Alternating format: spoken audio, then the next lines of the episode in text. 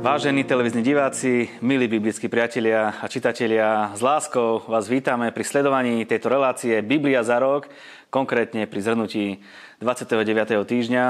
Ako sme už povedali v minulej relácii, je za nami prvého pol roka a myslím si, že všetci, ktorí ste sa dostali až sem, si zaslúžite absolútnu jednotku s vyznamenaním, ale nie preto študujeme Bibliu, aby sme vás my ohodnotili, ale študujete ju samozrejme preto, aby Boh mohol rozprávať do vašich životov, konať vo vašich životoch, aby ste vedeli otvoriť svoje srdcia naproti nemu.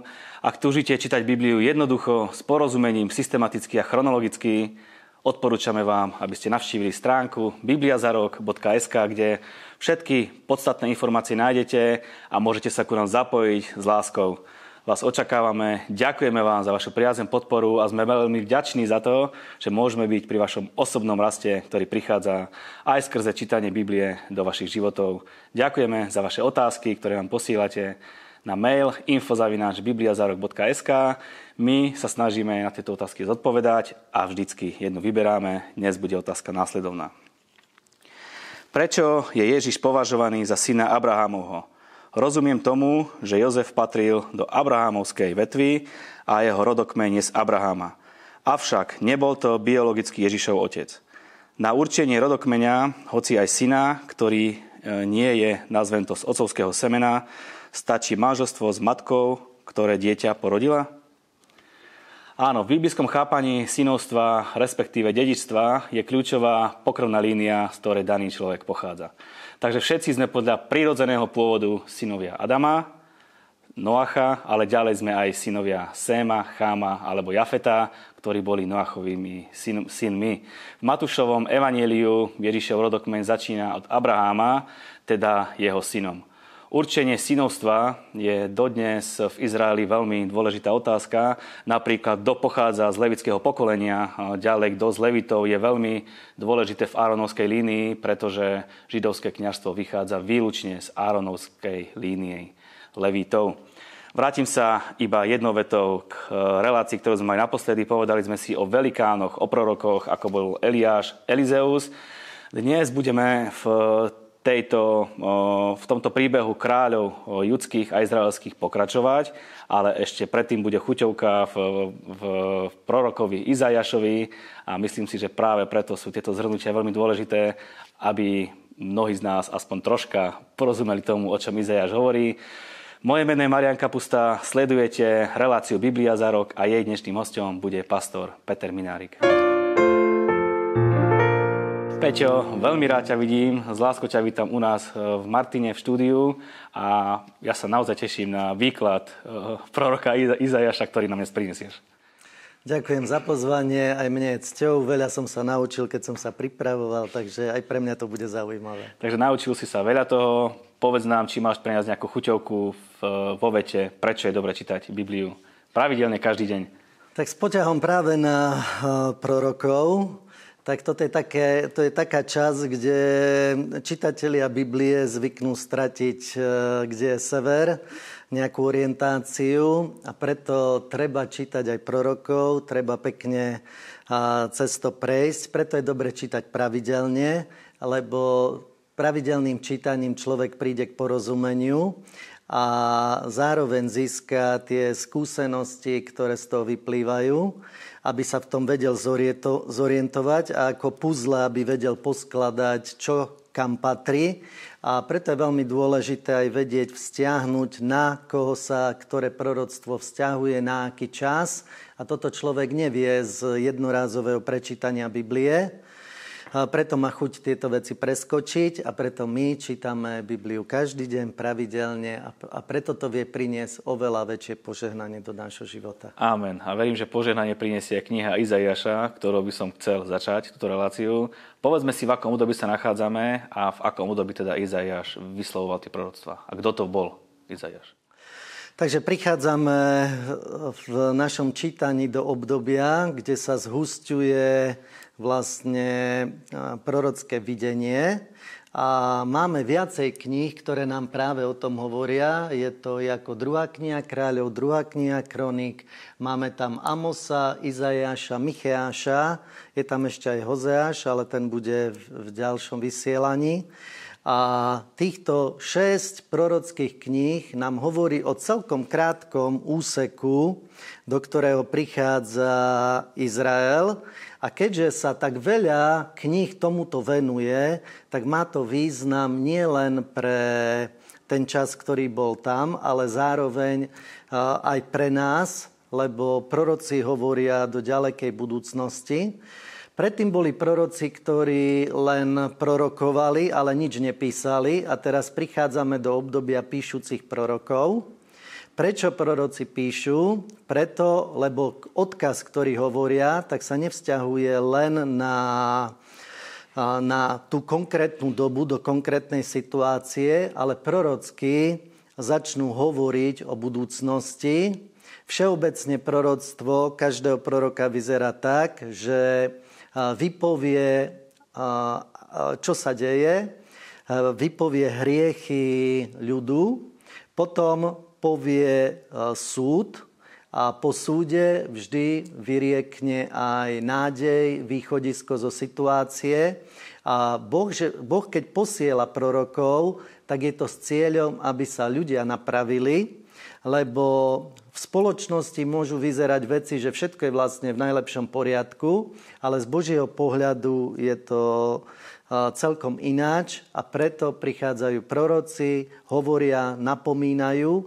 Zároveň kráľovia sa pokazili v Izraeli a teda vodcovstvo, tak jak bol Dávid, je zrazu preč a vedenie Bohom prichádza už nie cez kráľov, lebo sú, sú, sú padli a prichádza skôr cez prorokov a tí vedú ľud. Boli rešpektovaní tí proroci? Slova, ktoré vyslovali, ľudia brali tak, že čo sú to za slova, alebo to brali s úctou, s bázňou a s rešpektom? Ako kedy, ale vždy. Takto ľudia by chceli byť, že tak rozmýšľa, ja by som chcel byť prorok, tak e, vždy, mu, vždy im poviem, nech si pozrú údel proroka a nikdy to proroci nemali ľahké. Naopak napríklad aj svojim životom, konkrétnymi situáciami. Aj Izaiáš v jednej chvíli napríklad e, bol nahý tri roky a tým e, vyjadroval určité veci, ktoré mali prísť. Takže vôbec to neboli ľahké veci a proroci zažívali prenasledovanie, opovrhnutie.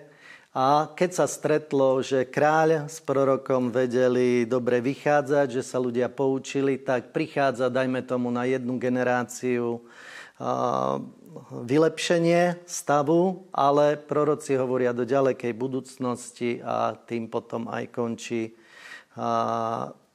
posolstvo a sú zavrhovaní proroci a majú ťažký údel. Kto to bol Izajáš? Ako by si nám ho vedel opísať?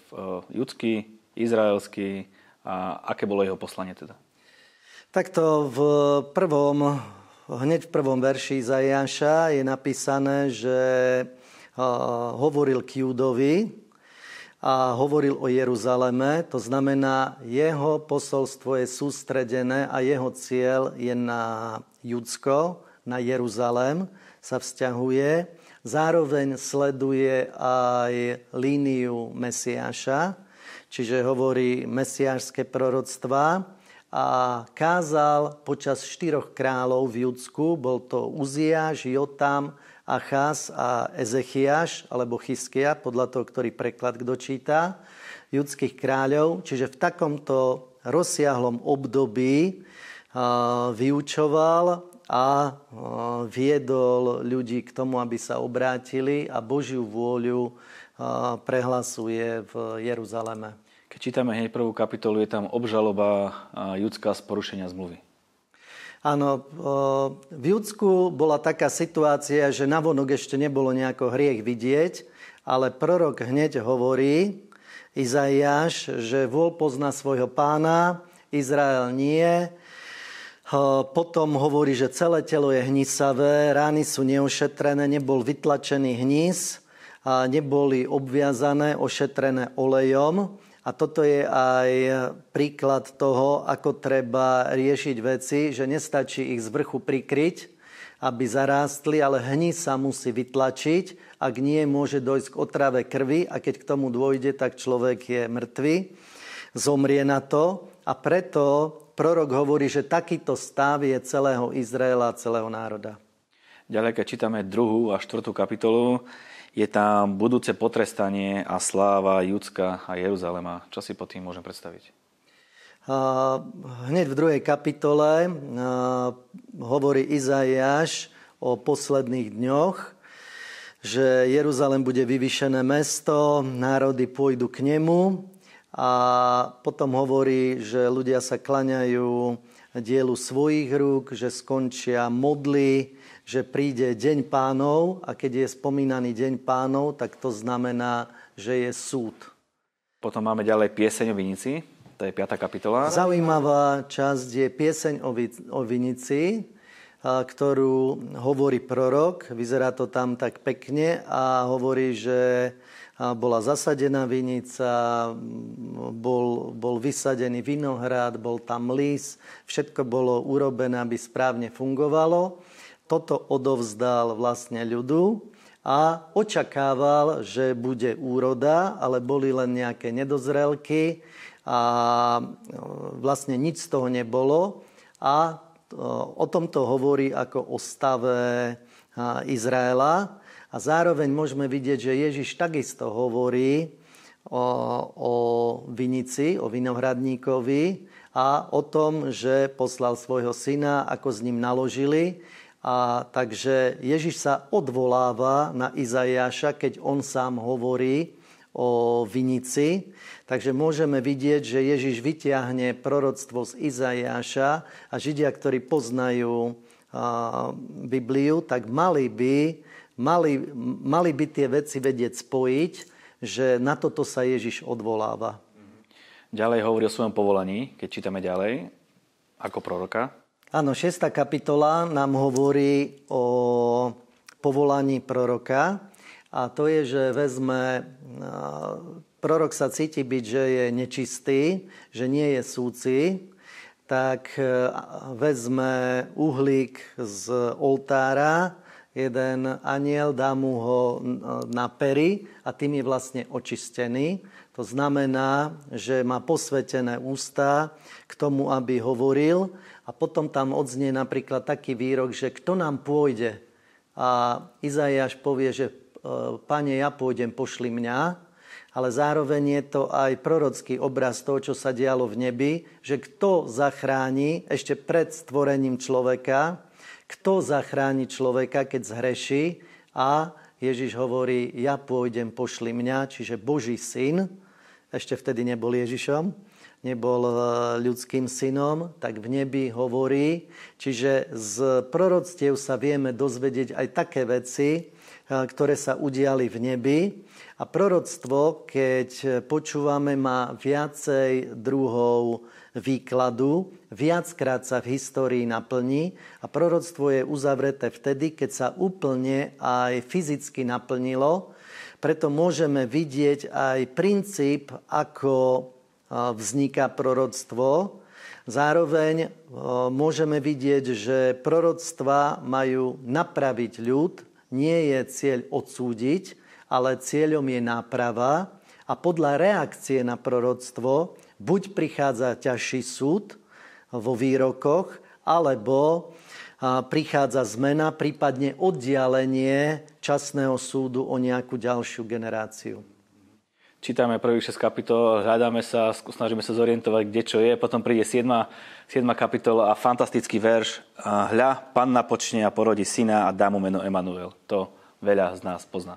Áno, tam sa možno prvýkrát Vizajašovi rozsvietia oči, že aha, toto viem, o čom je.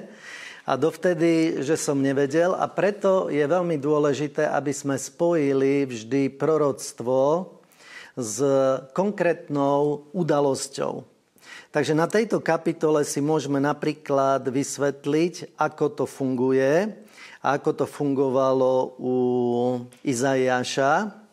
Takže potrebujeme to vložiť do obdobia a to je presne to, čo potom nám hovoria kapitoly kráľov a kronic, kniha Kronik.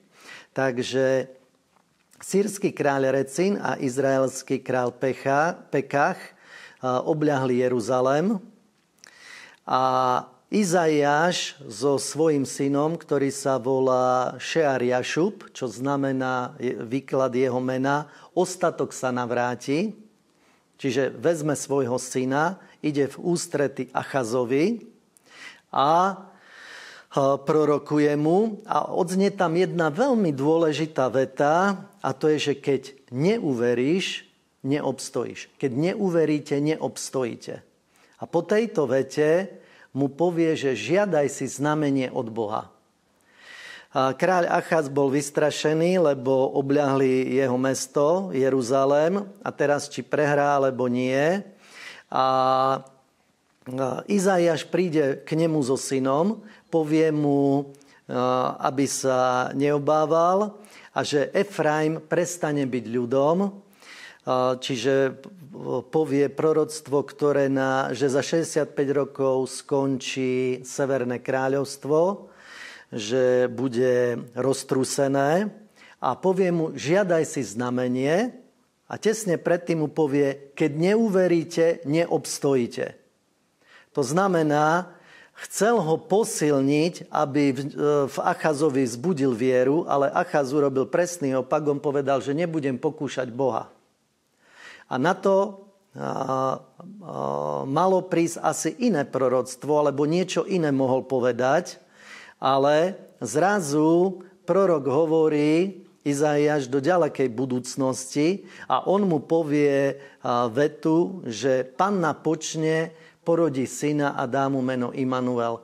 To znamená, Achaz neuveril, vypadol z, zo zaslúbenia, z, z toho, aby mohla prísť nejaká náprava cez neho.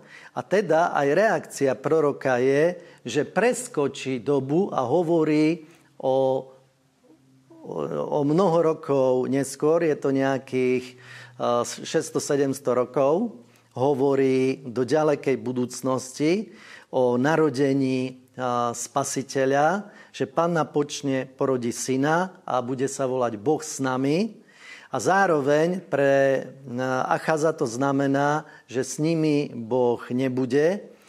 Achaz si dal urobiť damašský oltár, to znamená, on poslal, a to bude potom v týchto kráľovských a kronických knihách v texte, že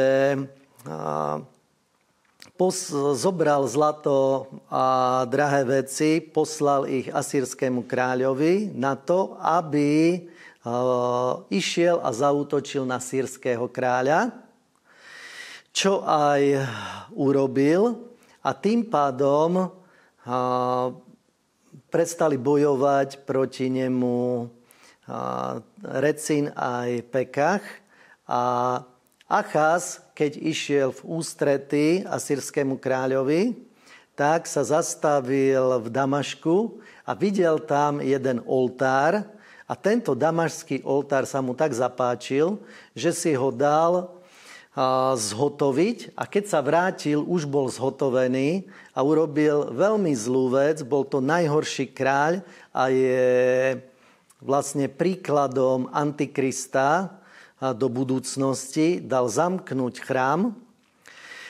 Oltár, ktorý bol, na, ktorý bol obetný oltár, tak ten úplne zrušil a miesto toho tam dal tento damašský oltár, čiže je e, obrazom Antikrista, čo sa bude diať. Takisto je o ňom napísané, v týchto knihe Kráľov aj kroník. Oni súčasne hovoria to isté, len trochu z iného pohľadu. A hovoria, hovoria o tom, že kráľ bol najhorším kráľom, že nie len, že bol horší ako judsk, e, izraelskí kráľovia, čiže dal sa na ich cestu, ale že robil aj hriechy kananských národov. To znamená, dostal sa na úroveň tých národov, ktoré Izrael mal vyhnať zo, zo, zo zasľubenej zeme. A na, t- na tomto príklade môžeme vidieť, že prorok vlastne, keby uveril, tak by možno povedal iné výroky, ale povedal tento výrok, ktorý sa vzťahoval až na budúcnosť. To znamená, neuverili a preto nevedeli obstať. Prorok Amos a Micheáš, dalo by sa povedať, že neprorokovali to isté, ale prorokovali podobné veci. Tak aký bol zmysel ich proroctva, alebo čo vlastne prorokovali? Povedali sme, že naraz vystúpia viacerí proroci a aj Amos, aj Micheáš majú skoro totožný odkaz.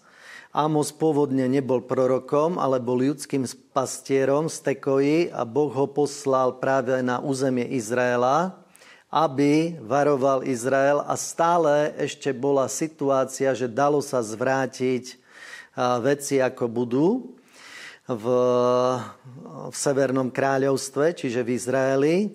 A najprv hovorí Amos proti Sýrii, potom proti Filištínom, proti Fenícii, Amonu, Moabu, Asýrii a nakoniec aj proti Judsku a proti Izraelu. Potom v ďalších kapitolách 3. a 6. povie reč proti štátom v tejto oblasti a podrobne vynáša na svetlo konkrétne hriechy, odhaľuje nepoctivosť, falošnú bohoslužbu, neprávosť a posilní asýrsky súd a zajatie. To znamená, že proroci vynesú výrok, že Severné kráľovstvo ide do zajatia. Toto povie aj Amos, aj Micheáš. A e, potom Vždy proroctvo končí tým, že hovoria do ďalekej budúcnosti vyslobodenie, ktoré príde na Izrael. To znamená, proroctvo neukončia tým, že len príde súd, ale hovoria o tom, že ostatok bude zachránený a že dávajú nádej, ako príde vyslobodenie. A Izaiáš v 9. kapitole hovorí e, na, o súde nad Izraelom. Áno, v 9. kapitola hovorí vlastne, Izajaš tam spomína príchod Mesiáša a je tam veľmi zaujímavé, lebo práve prvá vlna odvlečenia bola z oblasti Galileje, a to je e, Naftali a Zebulon a Galilea.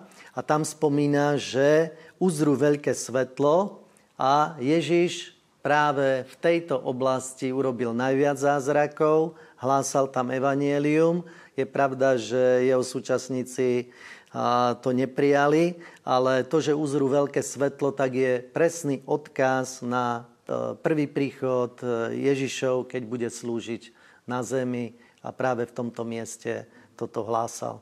Čo ďalej Izaiáš také zaujímavé ešte povedal, keď si pozrieme na ten text, ktorý nás čaká? Takto, keď sa pozrieme historicky, tak v roku 734 až 732 je prvá vlna odvlečenia Izraela do asýrského zajatia. Tam je napísané, že ľud vyjde z tmy a toto svetlo, to sme spomenuli, je pri e, prvom príchode. Potom spomenie hneď aj druhý príchod – že vláda, bude na je, vláda spočinie na jeho pleciach a toto môžeme vidieť, že toto sa už vzťahuje na druhý Ježišov príchod, keď bude kráľovať v, v Jeruzaleme fyzicky. Takže 10. kapitola nám hovorí o súde Izraela, ktorý sa neobrátil potom hovorí, vymenúváva hriechy verejnej správy, súd, zneužitie chudobných, dôsledok je spustošenie Izraela. A v tom čase vlastne Tilgat Pilsner napadol Izrael. Najprv bol deportovaný práve Naftali Zebulon a je tu súd nad Judskom, ktorý dal zlato Asýrii, čo už sme spomínali. Potom v roku 721 pred Kristom je druhá vlna zavlečenia Severného kráľovstva do Asýrie a v roku 665 bola tretia vlna. Ďalšia vec je, boli deportovaní týchto 10, 10 kmeňov Izraela, boli deportovaní do oblasti medzi Čiernym a Kaspickým morom. A treba si uvedomiť, že z tohoto územia v 6. storočí bola zaľudnená Európa. Takže dnes historicky následníci týchto národov sú v Európe. Nevie, nevieme to presne teraz určiť a na základe toho potrebujeme nie na geografi- geograficky sa dívať na proroctva, ale na následníkov toho, kto, proroctv, kto nesie tie proroctva a na koho sa vzťahujú. Takže aj následne zničenie Asýrie, tak vlast, znamená práve to, že boli takisto vysťahovaní a že sa rozptýlili potom ďalej. Takže toto sú zaujímavé veci. V roku 612 Babylončania dobili Ninive a tam skončil, tam bol koniec Asýrie, čo je vlastne naplnenie aj proroctva Jonáša, ktoré sa neudialo vtedy, ale predsa sa udialo. Prichádza k zničeniu Izraela. A Ašúr, keď sa spomína, tak to je Asýria, tak je nástrojom súdu pre Severné kráľovstvo, čiže je Božím nástrojom na vykonanie súdu a ide, Severné kráľovstvo ide do roztrúsenia a navráti sa až v poslednej dobe. Keď hovoríme o Judsku, tak Judsko sa dostáva, stále vyzerá, že ešte v dobrej kondícii a má sa poučiť na základe toho, čo sa deje Izraelu, Severnému kráľovstvu a proroci začnú prorokovať, že Judsko čaká to isté, ak nespraví nápravu. Ideme na 11. kapitolu? Môžeme ísť na 11. áno. Takže tam je zaujímavá vec, že vyjde prútik z parezu, čiže z pňaka, to znamená strom, ktorý je odrezaný, tak je mŕtvý, ale olivovník je taký strom, ktorý aj z mŕtvého, keď ho dajú do zeme, tak on vie vyrásť. A 11. kapitola hovorí, a to už sú práve aj zaslúbenia, nápravy a východiska zo situácie. Takže takisto aj Judsko hovorí, sa vzťahuje na neho vlastne toto proroctvo, že vyjde prútik z Parezu Izaiho a spočinie na ňom duch hospodinov. To znamená, že pôvodca z, z kmeňa Júdu, čiže Mesiáš príde a hovorí o kráľovstve Krista. Potom ale je tam hneď povedané napríklad to, že vlk s baránkom budú spolu. Takže vidíme hneď, že je hovorené aj o druhom príchode Ježiša a jeho kráľovstve, ktorému nebude konca, bude vládnuť, bude stabilita, mier na zemi. Takže toto sa ešte neudialo, to všetko nás čaká a toto sa udeje. Ďakujem Bohu, tešíme sa na to, nech, nech, nech sme toho súčasťou. Ďalej tam potom máme piesne chvál za vyslobodenie. Takže 12. kapitola, tam je vlastne oslava Mesiáša. Znie to vlastne ako žalm. Je to o spasení Izraela a toto všetko sa udeje po druhom príchode. A pre nás, keď čítame práve proroctva Izajaša, tak na to potrebujeme čítať Bibliu často a opakovane a vedieť ju spojiť, čo sa na čo vzťahuje aby sme mali porozumenie a preto apelujem na čitateľov, aby si neskončil, ak niečomu nerozumieš, lebo len tým, že budeš mať známosť, že to prejdeš, tak postupne začneš tomu rozumieť a dostaneš sa do toho, aby si vedel aj každú kapitolu zaradiť, kam patrí, na čo sa vzťahuje a výsledok je úžasný, lebo sa posilní tvoja viera. Áno, a veríme, že aj vďaka týmto zhrnutiam, ktoré robíme, troška príde svetlo do vášho študovania a troška vám veci začnú zapadať, lebo Izaja je naozaj ťažká kniha a nie každý jej vie na prvý šup hneď porozumieť. je to najhrubšia kniha prorocká, biblická. Bol taký dôležitý ten prorok, že mu Boh toľko zjavil. Ja si predstavujem proroka, alebo nie ja, alebo ľudia, že to je prorok, on iba prorokuje a nič iné nerobí. Troška ma vyvedzomilu, že to tak není. Ľudské predstavy sú rôzne a väčšinou sa nespájajú s realitou. Keď napríklad niekto vraví, že ja som prorok, alebo chcel by som byť prorokom, tak za prvé nech si pozrie údel prorokov a keď niekto chce byť prorokom, tak najprv nech vie vyložiť to, čo už proroci napísali, lebo keď je prorokom, mal by mať do toho zjavenie, mal by týmto veciam rozumieť.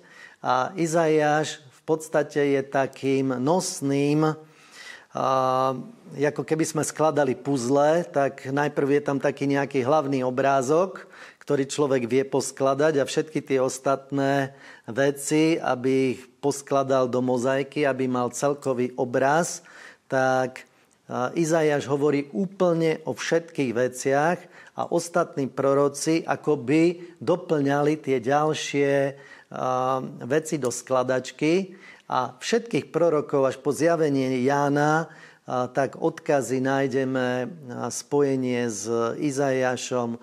Hovorí do všetkých dôb, ktoré boli do súčasnosti a zároveň do ďalekej budúcnosti. Takže prorok hovorí napríklad ku nejakej konkrétnej udalosti a zažíva nejakú vec, tak hovorí vec, ktorá sa vzťahuje na tú časť ale potom začne vravieť e, to, čo už sa nevzťahuje na toho kráľa alebo na tú konkrétnu udalosť a hovorí buď veci, ktoré sa týkajú minulosti a nám dávajú zjavenie o čase pred založením zeme, napríklad, čo sa dialo v nebi, alebo nám dávajú zjavenie do ďalekej budúcnosti tisícročného kráľovstva a zároveň uvedome si jednu vec, že my keď čítame Bibliu, tak si ju vzťahujeme na naše obdobie, v ktorom žijeme, obdobie cirkvy. A Izajaša treba poťažne vždy čítať tak, že on hovorí ku spáse a záchrane Izraela. A až následne treba vidieť, čo sa týka cirkvy, a všetkých e, vykúpenia, lebo aj čo sa týka druhého príchodu, tak úloha židovstva neskončila, ale tisícročnom kráľovstve bude mať Izrael veľkú úlohu, lebo Ježiš bude vládnuť z Izraela, čiže z Jeruzalema a všetky národy tam budú chodiť pre zjavenie a pre požehnanie. A Izajaš hovorí úplne o celom tomto rozsahu a dá takú akoby kostru týchto vecí, do ktorej ostatní proroci doskladajú veci. Nehovorí chronologicky, ale prorok hovorí tak, čo ho napadne, niečo ho napadne, čo mu Boh dá povedať, ale na, na povedanie proroctva ho privedie napríklad E, situácia, ktorá sa práve deje a s tým spojený ďalší, e, ďalšie hovorenie už sa týka ďalekej budúcnosti, alebo tak, ako sme hovorili. Až Božia bázeň ide z toho, keď vidíme, ako veci zapadajú, ako to Boh mal naplánované, ako celá, celá história ľudstva je pripravená, predurčená a ako proroci v tom zohrali dôležitú úlohu. Necháme Izaiáša tak, pokračovať v ňom budeme v nasledovnej relácii. Vrátime sa do Judska a povedzme si ešte niečo ku kráľovi Achazovi, ktoré, ktorému sa chvíľku povenujeme. Takže Achaz, jak už sme spomenuli, bol najhorší kráľ a je prototyp Antikrista.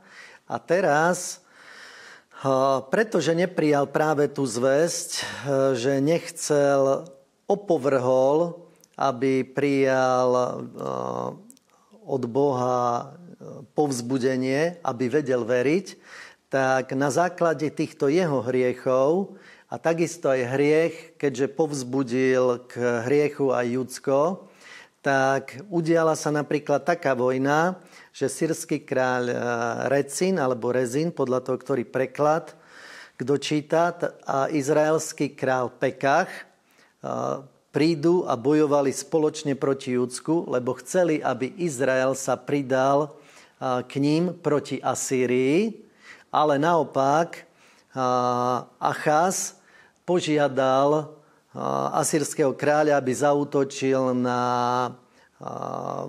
Sírov a tým pádom, aby odišli od neho. Ale takže nastala tam jedna vojna a na to môžeme vidieť súd nad Judskom, ktorý bol a v tej dobe Filištíni bojovali proti Judsku, a takisto aj zo spodu bojovali proti Judsku a zo severu. Zo severu vlastne bola táto najväčšia vojna proti nemu. A keď bojoval so Sýriou, tak e, v jeden deň padlo 120 tisíc judských mužov. Čiže e, to si viete predstaviť, koľko, e, koľko je z toho trápenia a 200 tisíc ľudí, žien a detí boli zavlečené a chceli si ich zobrať do Severného kráľovstva. Vtedy ešte čas z neho existovala v týchto bojoch, ale na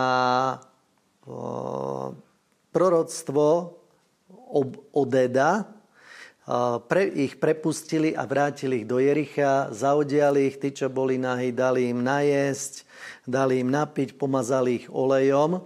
To znamená, že boli ochotní vypočuť aj tohoto proroka. Takže vidíte, že sú ešte ďalej aj takí proroci, ktorí len vypovedia do konkrétnej situácie vec, ale keďže nehovorí o budúcnosti, tak nie je píšuci prorok a, a toto sme asi zhrnuli všetko, čo sme mali na pláne prečítať, takže verím, že vás to požehnalo. Ako budú príbehy pokračovať ďalej, sa dozvieme na budúce, v ďalšom týždni. Prosím ťa, povedz nám ešte, čo konkrétne budeme v Biblii čítať budúci týždeň. Takže na budúci týždeň budeme pokračovať e, v Izajašovi, rozoberieme si ďalšie proroctvá, ich význam a budeme sa zaoberať e, posledným z týchto štyroch štyroch izraelských kráľoch, ktorých sme spomenuli, v ktorých prorokuje Izaiáš a je to najlepší kráľ, aký, aký bol. Dokonca je daný na úroveň Dávida, alebo lepší ako on, takže zaujímavé čítania. A nevzdajte sa, čítajte Izaiáša, aby ste dostali k nemu aj porozumenie. Potom vieš z toho veľa prijať. Meno toho kráľa sa dozviete, keď budete poctivo čítať v budúcom týždni. My vás pozbudzujeme k tomu, aby ste stále vytrvali, gratulujeme vám, je to úžasný záväzok a robíte to preto, lebo vidíte z toho samé benefity do vašich životov. My vám ďakujeme za to, že vďaka vám a vašim darom E, môže byť tento projekt dodávaný medzi domácnosti, môže byť dodávaný ľuďom, ktorí chcú čítať Bibliu a naozaj si vážime každý jeden príspevok, ktorý posiela, lebo len vďaka vám tento projekt môže mať takú úroveň a kvalitu, akú má. Peťo, ďakujem veľmi pekne za tvoj čas a teším sa na budúci týždeň. Rado sa stalo, popasujeme sa aj s ďalšími proroctvami.